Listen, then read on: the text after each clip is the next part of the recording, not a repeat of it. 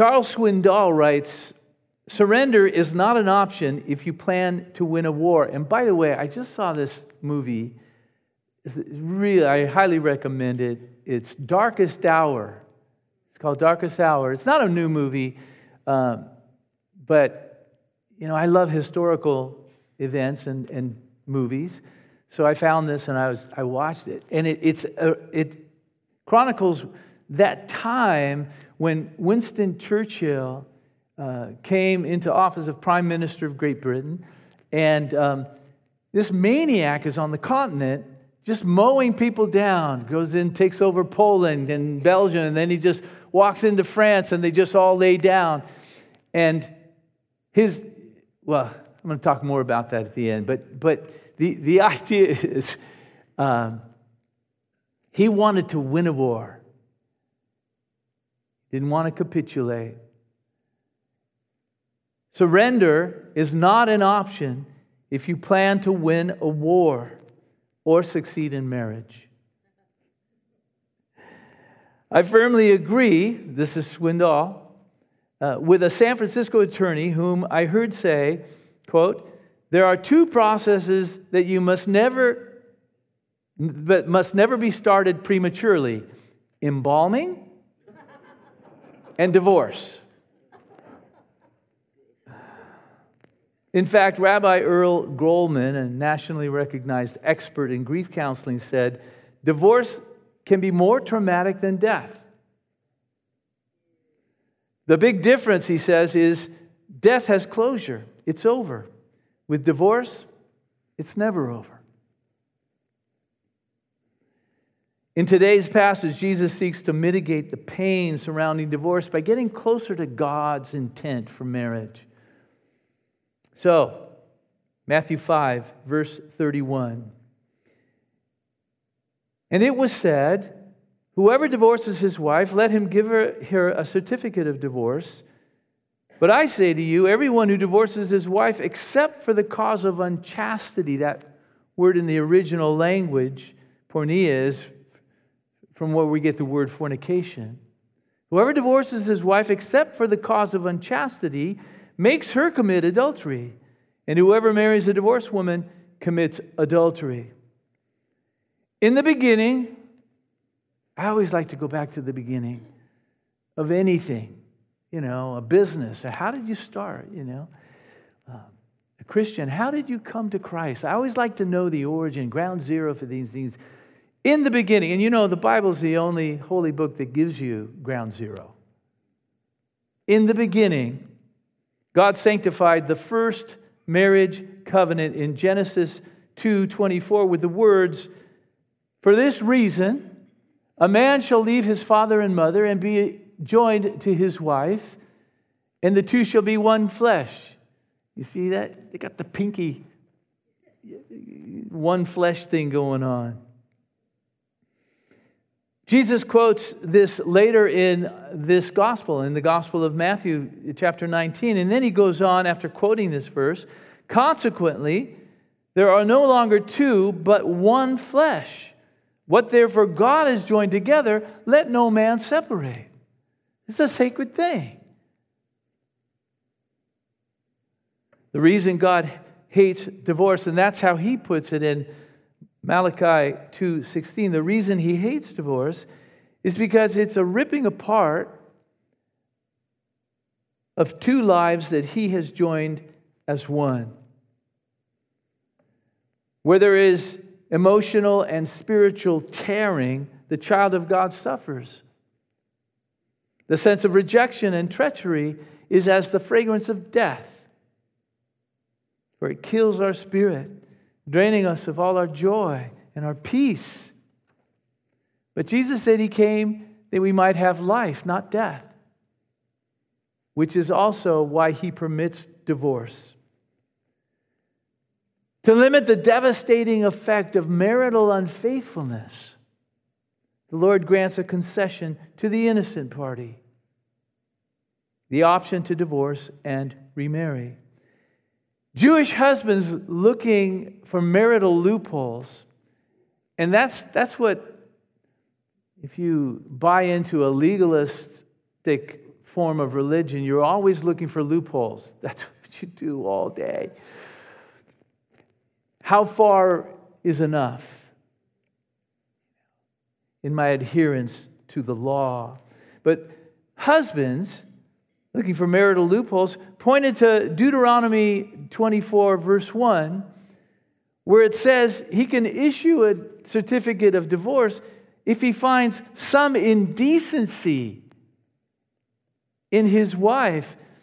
And that word, indecency, it literally means uh, nudity, referring to nakedness, but figuratively, it was used just to mean blemish. And the liberal rabbis of the day, all male, by the way, they said that could mean if she burned his dinner. That's an indecent act. That's a blemish on your character. And, it, and you could see it could get out of control. In 1 Corinthians 7 15, Paul declares that wives can divorce their husbands and remarry if he abandons her, which has long been narrowly interpreted as if as him actually physically leaving her. So if, if he's unfaithful, plays the adulterer, or if he actually physically leaves you, those are the only two options for divorce in a Christian marriage, in a godly marriage. However, well respected theologian Wayne Grudem recently discovered that the plural form of, quote, in such cases, which only appears here in the Bible, it's not used again, it has a much broader sense than what was given initially. It means uh, and so, I mean, where did he find out what it meant? He had to go to extra biblical sources written in Greek in that era. And he found that in such cases, where a husband has shown such thorough contempt for his wife, like abandonment, that the wife was not bound to stay in the marriage. Grudem believes this would most certainly include things like physical abuse. Do not hang around if you're a punching bag. Man, get out of there. Or even sustained verbal abuse. In such cases, in such cases, the innocent party is not bound and can remarry. The offending party, however, doesn't have such liberty. If they desire to honor God, if they desire His blessing upon their lives, then they must remain unmarried or seek to be reconciled to their mate. It's a different mindset than what we see floating around today, where we take it so loosely and lightly. And let me say, where there is repentance on the part of the offending party, I would urge a sincere effort at forgiveness and reconciliation. For isn't that what God offers us continually? By putting other people and things before Him, we commit spiritual authority, excuse me, uh, adultery. So let's ask God to give us the same kind of grace He demonstrates towards us in order to forgive an erring mate. Granted, adultery is a most grievous sin, but it's not the unpardonable sin. You know what the unpardonable sin? The Bible talks in an unpardonable sin. And some people live under the, this weight of thinking they have committed this mysterious sin. The unpardonable sin is rejecting Christ.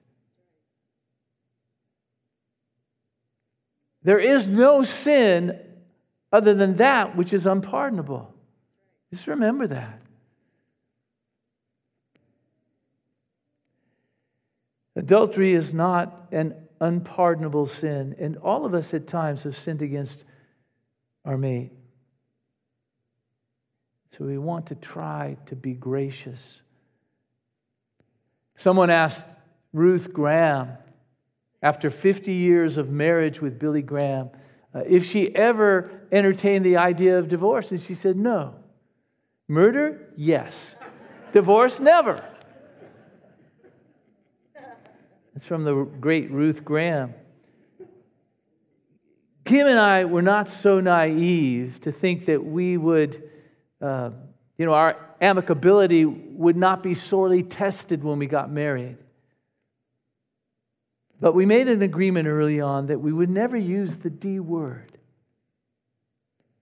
It was just to be expunged from our vocabulary. And by the grace of God, we've never done that. We've never done that. Even in the heat of, of uh, uh, our fiercest arguments, never. If you establish safe boundaries ahead of time, you'll have greater success in conducting fair fights because all nuclear warheads have been banned. And the threat of divorce, that's a nuclear warhead. You can believe it. Although adultery may lead to divorce, Jesus points out that divorce may also lead to adultery. And you may have wondered when he said that, verse 32 I say to you that everyone who divorces his wife, except for the cause of unchastity, makes her commit adultery. And whoever marries a divorced woman commits adultery. How might divorcing your spouse cause them to commit adultery? For the simple reason that God does not recognize illegitimate marriages. We can call it whatever we want, but in God's eyes, we're still married. And therefore, marrying someone else with our illegitimate divorce makes us a bigamist and commit adultery. My admonition to all married couples experiencing skirmishes uh, let your yes be yes. At the wedding altar, you committed to cherish your mate from that day forward, for better, for worse, for richer, for poorer, in sickness and in health, so long as you both shall live. Now, modern marriages do not include this time honored tradition. Unless, unless Kim and I have counseled them. to put some commitment into the vow. I think it should be in every marriage commitment. It's bold, it's self sacrificing. From this day forward, for better, for worse, for richer, for poorer, in sickness and in health, as long as we both shall live. So help me, God.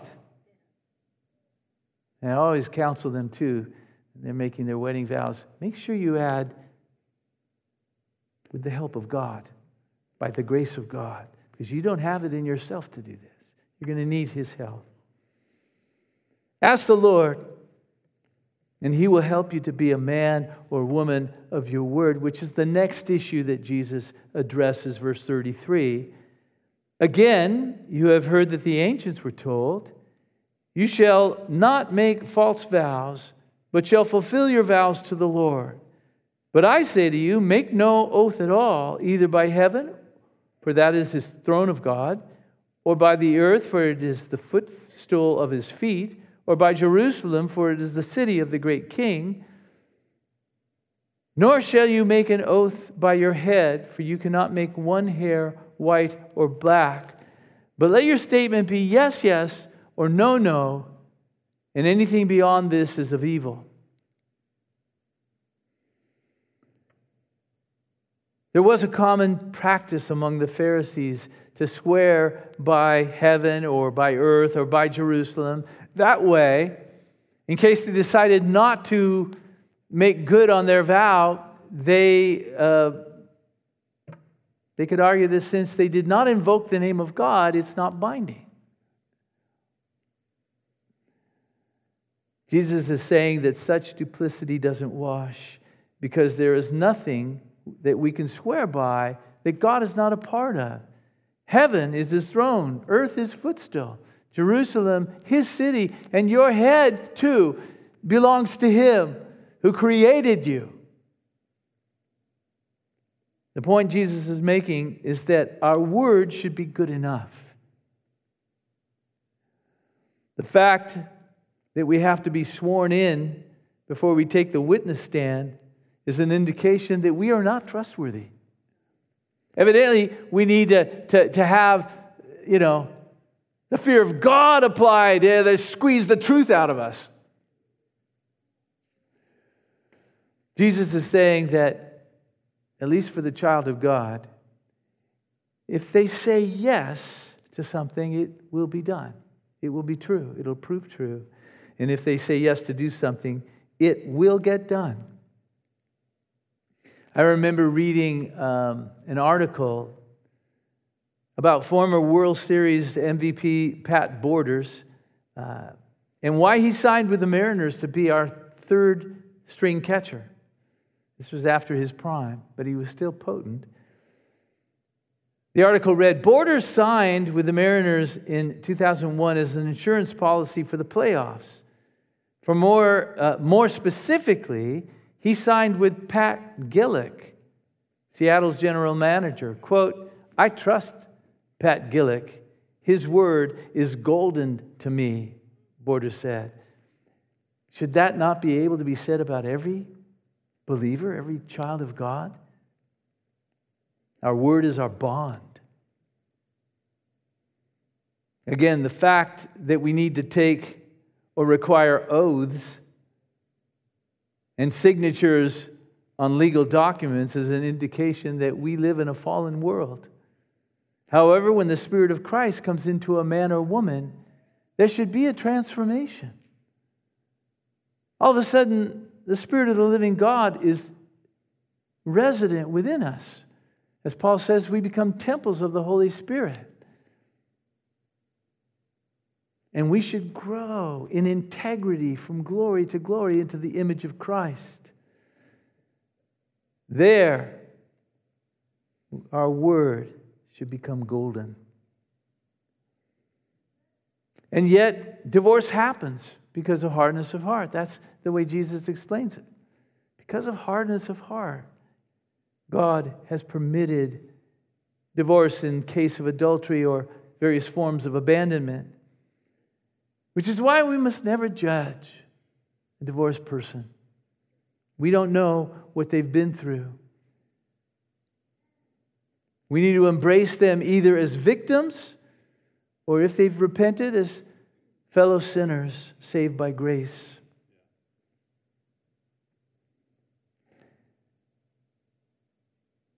if you have, uh, have suffered a divorce, just know that we love you God loves you.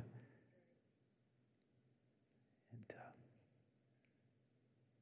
just want Him to comfort you and surround you with His presence.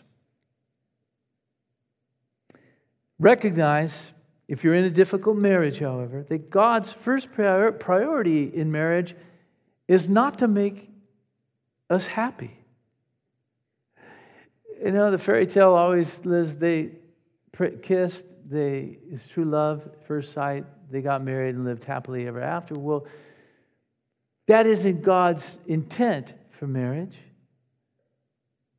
The angels don't marry. And, and they are fully satisfied. They are more than satisfied in the presence of God, completely fulfilled. Only God can completely fulfill us. Marriage, the reason God made man male and female to enter into this holy union, this sacred union, and, and have family and all that, procreate, wasn't to make us happy, but to make us holy. To transform us, as I said, from glory to glory into the image of Christ. Psychologist Judith Neal calls the potential good that comes by living through severe difficulties post traumatic growth. So you had a traumatic experience. After that experience, there is the opportunity to grow. And she describes the process like this Initially, those who have suffered traumatic life events like a sorely strained relationship, marriage. Those experience a dark night of the soul where their previous values were thrown into question and life ceased, ceased to have any meaning.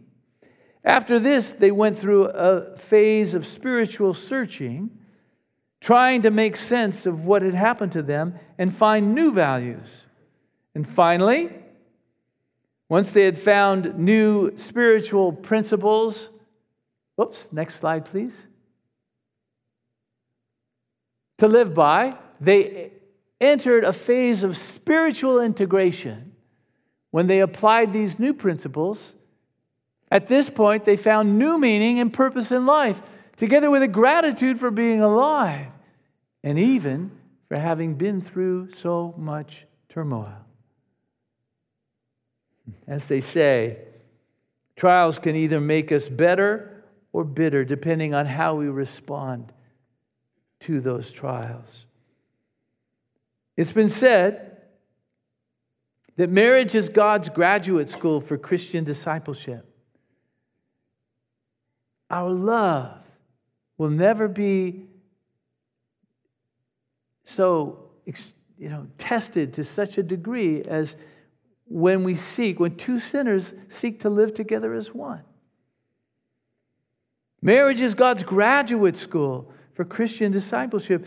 And if we let our yes be no by bailing because our self life is being challenged, we most likely will thwart God's uh, growth, the growth that He seeks to accomplish in us. And we'll probably have to take some classes over again. We hope to graduate. If you and your mate are believers and yet find yourself saying, There's no way God can breathe life into these dead bones, then I believe you may have begun the embalming process prematurely. Because, and what I, what I typically lead with, with, with a, any couple, Christian couple, that is trying to make sense of their marriage and it's dysfunctional and it's, and it's painful, I always begin by saying, Do you believe that nothing is too hard for God? Do you believe that anything is possible with God? Because if not, then we're wasting our time. But I believe that. Now, it takes two to cooperate. And so, as I said, God has permitted divorce because of hardness of heart. But, but let us not engage in embalming prematurely what God has called to be a living thing. I suggest that you stop putting unrealistic expectations on your humanoid. That would be your spouse who is, who is human, not divine. God is so much easier to love. And He knows that. Draw near to the lover of your soul through His word and through prayer. Let Him fill you with a sense of worth and wonder. Let it come from Him. If you keep trying to squeeze it out of your mate, that's a recipe for disappointment. We get it from God freely. Take from His reservoir of grace all that we need to, to, to uh, have a sense of supreme significance. And then we will be enabled to, to give to our mate who maybe is not reciprocating. And maybe we feel it's kind of draining our life from us, but if we're finding our life in Christ, then we are enabled to give out even when we're not receiving, at least for a time. I mentioned Winston Churchill. He was under tremendous pressure from his war cabinet to capitulate to, to Hitler uh, and to seek a negotiated peace because the Third Reich is just unstoppable through the continent. Everywhere they went, victory after victory. And now there's just this little body of water separating them, him from their shores. So the war cabinet is just going, you got, you got to, you know, a total position of weakness But let's see what he'll give us. Knowing they would become like France, basically a vassal state of Germany. And that, that there was that pressure put upon him. But he has been since celebrated as the man who would never, never, never give up. He said things like this Success is not final. You know, in this life, we think. We think our, our, you know, the trouble that we have is this jerk that lives next door or in the office or podcasting. No, we don't war against flesh and blood. Our struggle is against these forces of darkness, Satan and his emissaries, continually haranguing us. And we will have victories. If we are trusting in Christ, we will have success. But, the, but, but it's not final. Until we see Him face to face, we will have continual battles to wage. Success is not final, failure is not fatal unless you give up.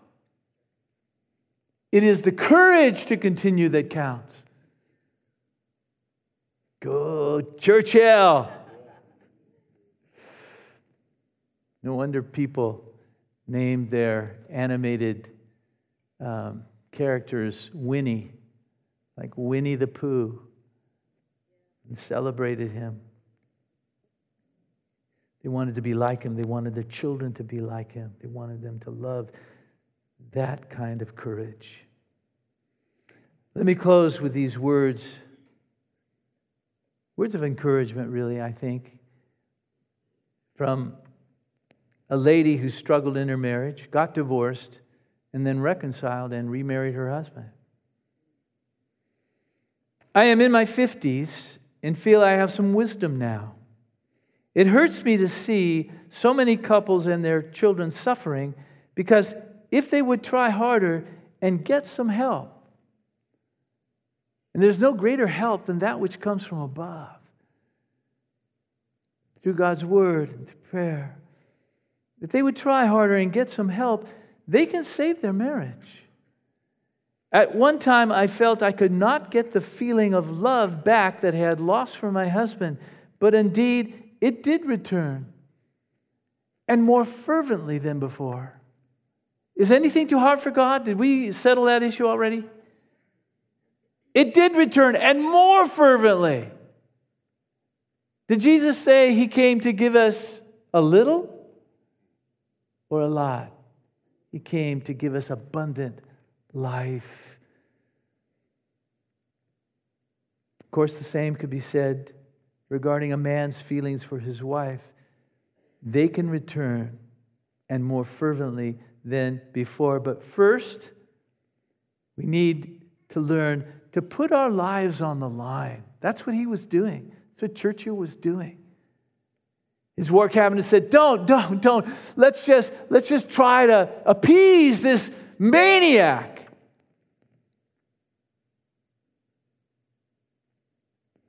We have to be willing to put our lives on the line and love without feelings. You know, that's blasphemy today. You know, I, I was at a wedding not long ago with the, where the couple pledged to remain in this relationship and as long as love lasted. They said that from the altar. I think, this is a sham. Why are we even doing this? I mean, as soon as, as, soon as you fall out of uh, you know, this sense of eros,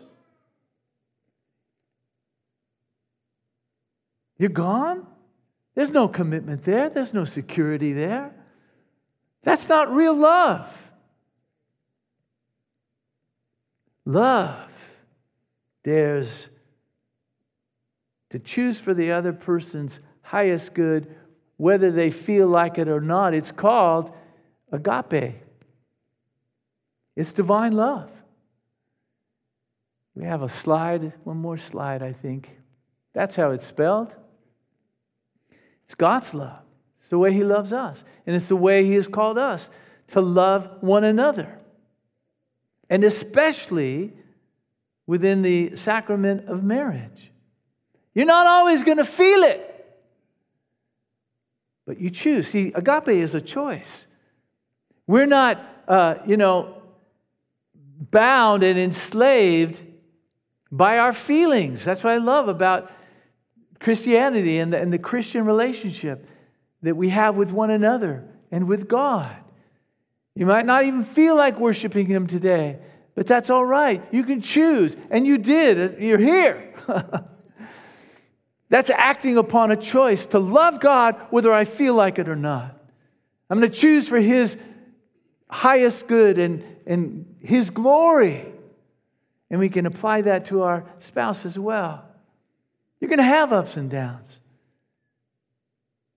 It's not always going to be a amore. Yeah. And the moon's in your eye like a big pizza pie. You're not always going to feel like that. Everybody loves pizza. We get that. It's a good feeling. You're not always going to have a good feeling in your relationships and between you and your spouse. But love anyway. Choose their highest good. Just do it. Just choose for their highest good. And I believe that in time, the feeling will come. And even more fervently than before. Always hope with the believer because we have a great God. Let us determine in our hearts to let our yes be yes. Let us be men and women of integrity. Hold fast to the commitments we have made.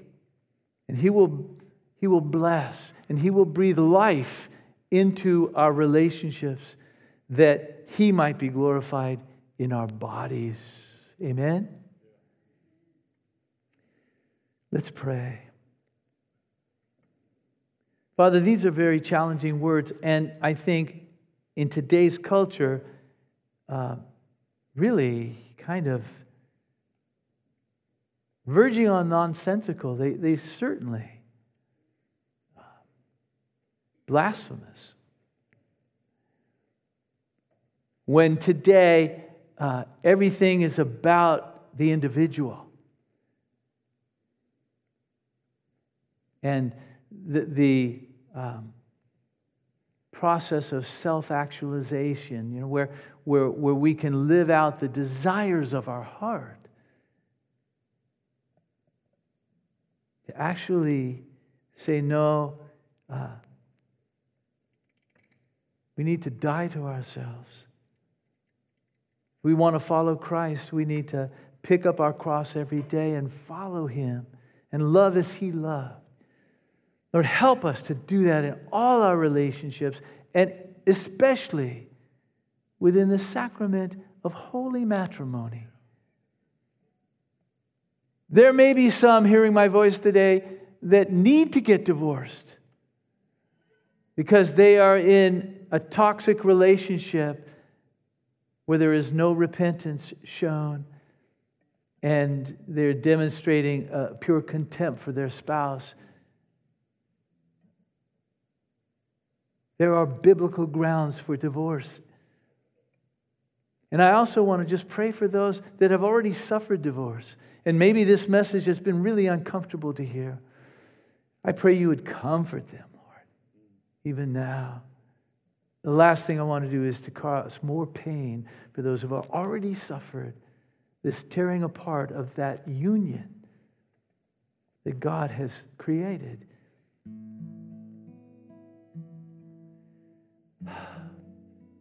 Comfort them and give them hope too. He's the God of the second chance. Don't believe that you have lost forever an opportunity uh, to be uh, equally yoked, to have a fruitful union. He's the God of the second chance. Believe that and hope in that. But I would like to pray for all those who are feeling estranged from God this day, either in this house or on wherever you're at online.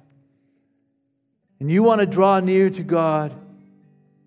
You want to open up your life to Him and invite Him in to be the lover of your soul. And you're willing to abdicate the throne. I want you to pray with me. To say, Dear Lord Jesus, you are so good and so loving and so kind. Thank you for being willing to come. Take my sin in your body on the cross to pay the penalty for that, which is death, that I might become a child of God, loved by God. Also, that I might come into a fellowship of other brothers and sisters in Christ that love each other sincerely from the heart.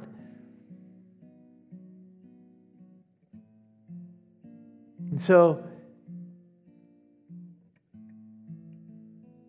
whether you're a first time believer, putting your faith in Christ, or coming anew to Him, this prayer would also cover that. It's just, we're just asking God to do a new work